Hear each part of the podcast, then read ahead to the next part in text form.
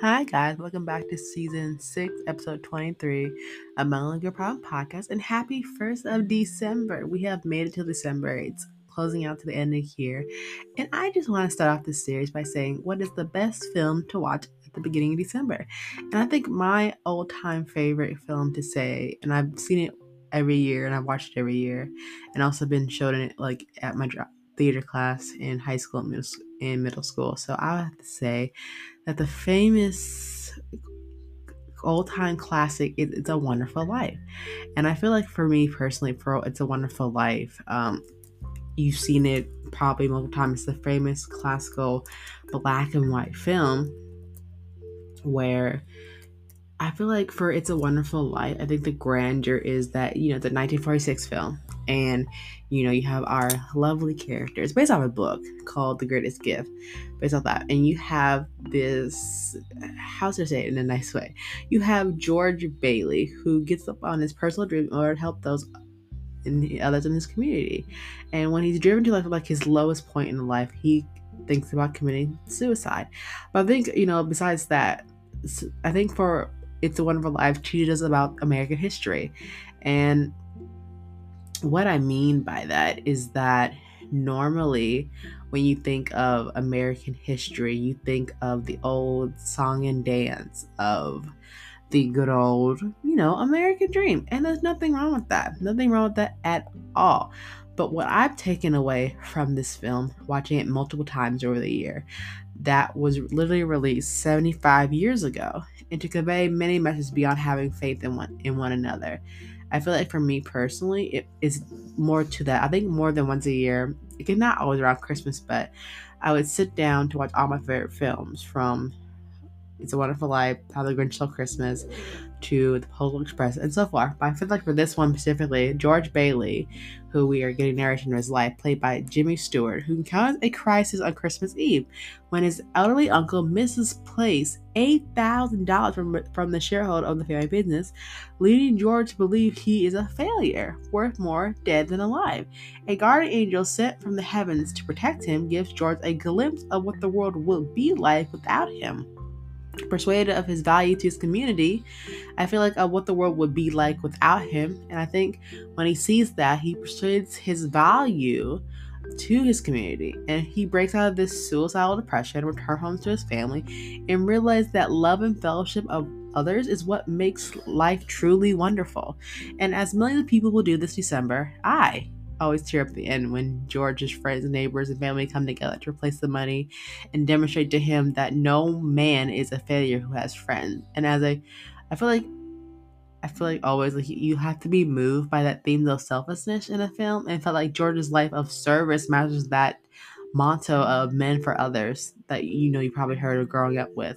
And I think, you know, beyond the inspirational quality of memorable moments that made the movie a beloved holiday staple, It's a Wonderful Life can be explored and viewed in another way as a presentation of its history on screen. I think also, you know, I feel like there has been many different narratives of the many Americans from all the world learning history from movies, and then discussing among ourselves, among scholars, filmmakers, audience to explore that dynamic and valuables in meaningful ways. This year, I think you know we, excuse me, seen that a lot. I think every year films have such a explicit intent to present historical stories and impressed upon viewers a little known narrative of the past, but other films that don't have that educational intention nevertheless ends up um, miseducating their viewers about history, particularly when watching decades after the release. I feel like overall, when it comes to It's Wonderful Life, some of the movies that are seen by most people around the world have had that impact, even though they're sometimes not directly dealing with weighty pol- like political issues. I feel like at the beginning of the film, after pleas on the behalf of George reaches the heaven, two angelic fingers converse on how to respond. The angel Joseph and Franklin, who are appeared to be a, as a cluster of light in space, bring in their apprentice named Clarence, a clockmaker in life who has yet to earn his wings by offering to help a human. Though Clarence is eager to save George as he struggles with depression and suicidal thoughts, Franklin instructs Clarence to sit down and tell him If you're going to help a man, you want to know something about him, don't you? And as Clarence gets a background lesson on George's life, beginning when his brother fell through the ice in 1919 through the end of the World War II, the audience gets Frank Capra's version of a small town American history with a panel of experts, including the Smithsonian Lehman historian James, Jason Higgin and film critic Nell Minow and Leo Landis, curator of the State Historical Society of Iowa. And I feel like um, you have the actor Donna Reed, who plays Mary Bailey, and Reed's daughter, Mary Owen. We explore the history as presented in a favorite holiday. I feel like after showing the 12 year old George saving his brother's life in the frozen ice of Bedford Falls, New York, Capra takes the audience via Clarence's eyes through the ripple effect of the hero- heroic moment. George catches a bad cold from the rescue, the result infecting, costing his hearing in one ear, and prevents him from returning his job to the drugstore the, for weeks. And when he does, he finds his boss, Mr. Gower, uh, depoted, irritable, and drunk in the back room. A common theme in the film that depicts its prominence as a Christmas movie. It's quite dark, honestly. And George finding the telegram sitting on the cashier's register that brings the news of Galvin's son died from the 1990 flu pandemic. And Minow describes this as a reveal of a classic example of cinematic storytelling at which Capra was a master in. We didn't have to see the telegram arrive. We didn't have to see Mr. Gower receive it the way that we are a form of it. And just a perfect example of this because we are looking at it through a young George's perspective. I feel like Lehman suggested the use of Capra's uses history to establish themes of prayer and grief and loss right at the start of the film to connect with themes that would be very familiar to a 1946 audience just to come out of the death and destruction of World War II. And audience today's will learn or relearn the terrible toll of the 1918 influenza pandemic that took the lives of about 675,000 Americans and recognize the parallel with the uncertainty and devastation and grief of the COVID 19 pandemic. A little reminder of history finds its way into the one of the most film's most iconic scene when Reed Mary and Stewart George share a phone conversation with their wealthy businessman friend Sam Wainwright, who lives in New York City, to help George, who's at a crossroad in his life, Sam offers them some illegal inside trader tips as he reminds George of an idea they once discussed to make plastic out of soybeans. This harked back to an expert popularized in the 1920s to the early 1940s, most prominent by the automotive titan Harry Ford, known as the Chemurgy.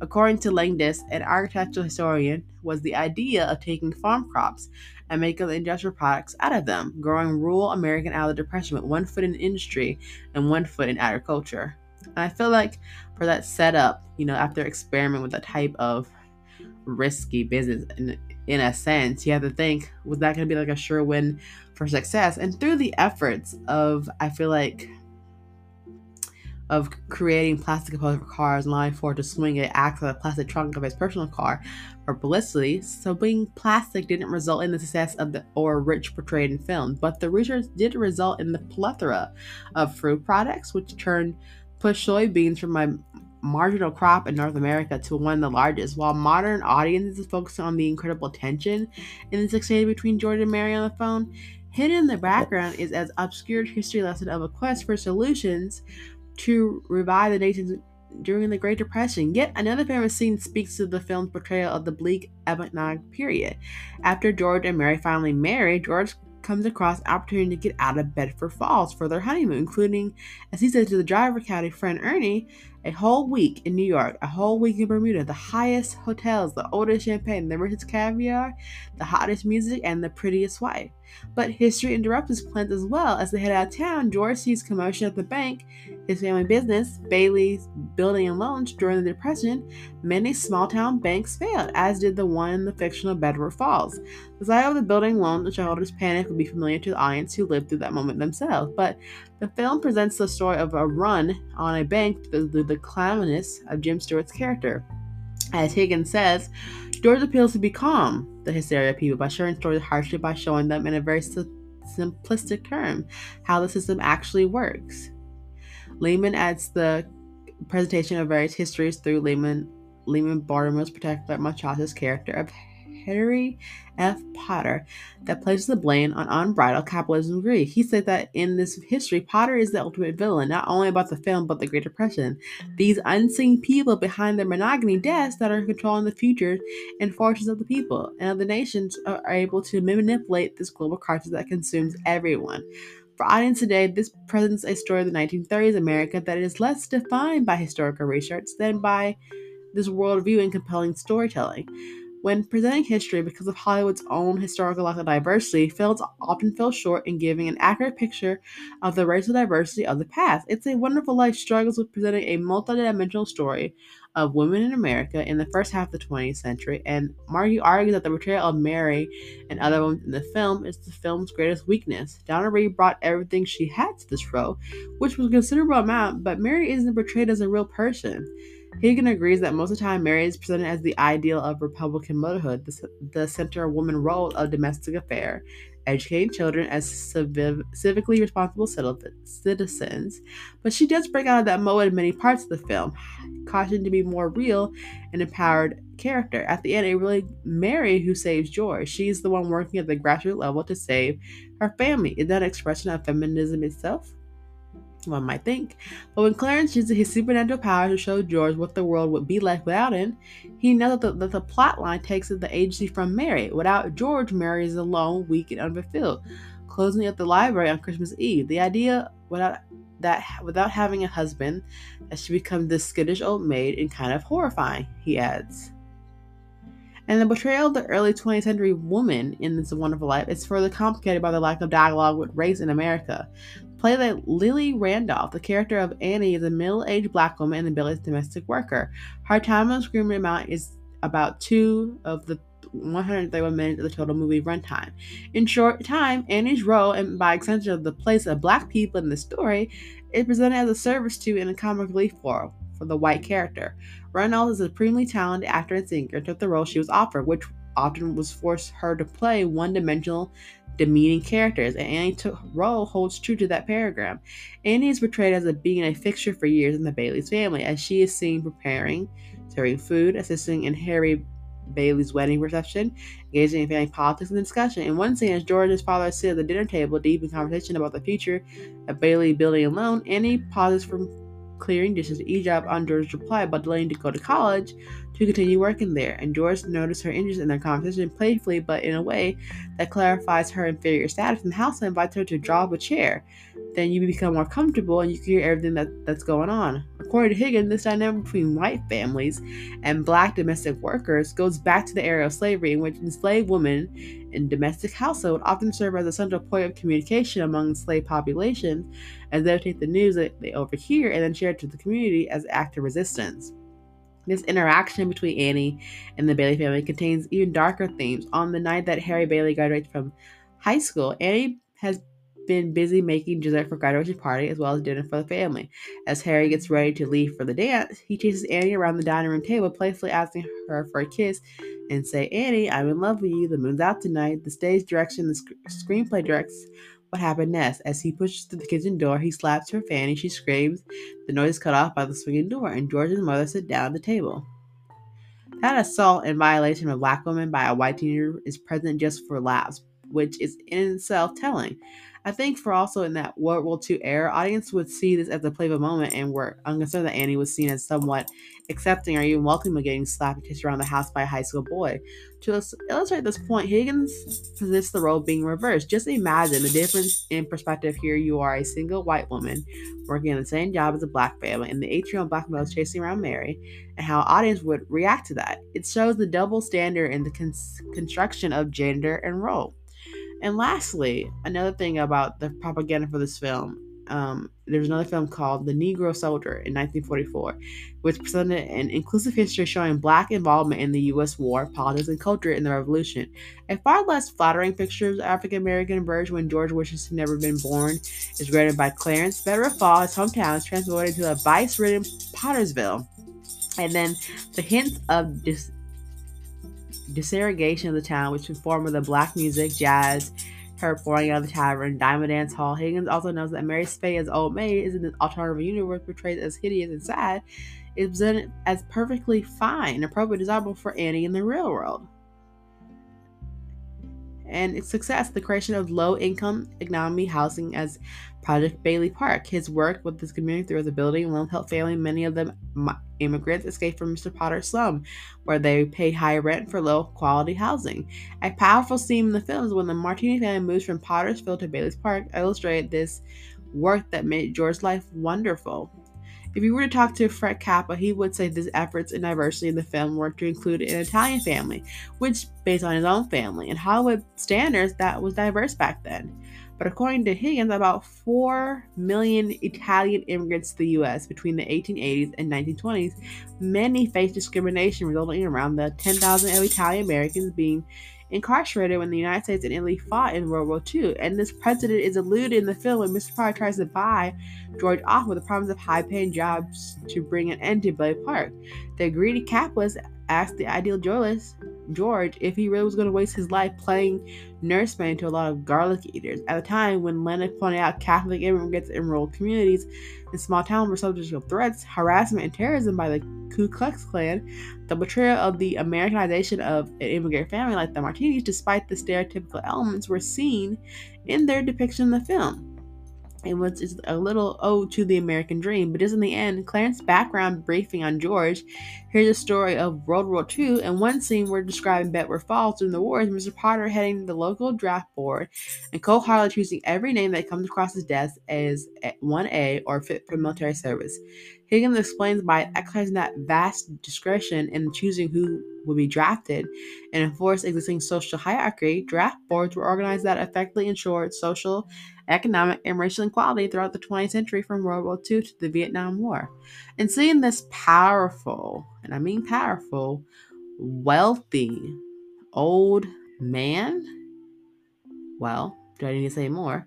The president in some way to remember the war. Well, Harry Bailey made headlines as an A-flyer who shot down two kamikaze pods, preventing them from crashing into a transport ship full of soldiers. George and Mary and others in Bedford Falls supported the war efforts the way millions of Americans did. Mary won the USO, and George served as everything from air raid warrant to organizing the uh, paper drives to scrap drivers to rubber drivers. I think also the actor who portrays George, who commanded four engine bombs in World War II and comes home suffering from PTSD, to the point he questions how he could ever go back to acting in Hollywood. The dark and torture emotional struggle that George endures throughout the films speaks to the trauma of million Americans who were living with following the war just as he did. Learning history, of course, not the reason of us to watch It's a Wonderful Life, but despite this darkness, its lessons creating the community and serving your fellow humans being can lead and sustain us through challenging times had never been more lenient than they are today. However, I think it's interesting to look back 75 years to when a film was made and explore how history presented in Hollywood films can tell us a lot about the nations we were and help us guide forward to what we can become. I think also that's why I kind of like like the It's a Wonderful Life film because because despite like the historic aspect of it, I think you know just watching this film and watching how dark it was for its time and like not really noticing like those subtle details we would have noticed like when we were a kid. And I feel like for the tinge with magical path, I think you know, seeing what your life could be, basically with it or without you in it, it puts a, us as individuals and group in the attention that you know this was the American way back then.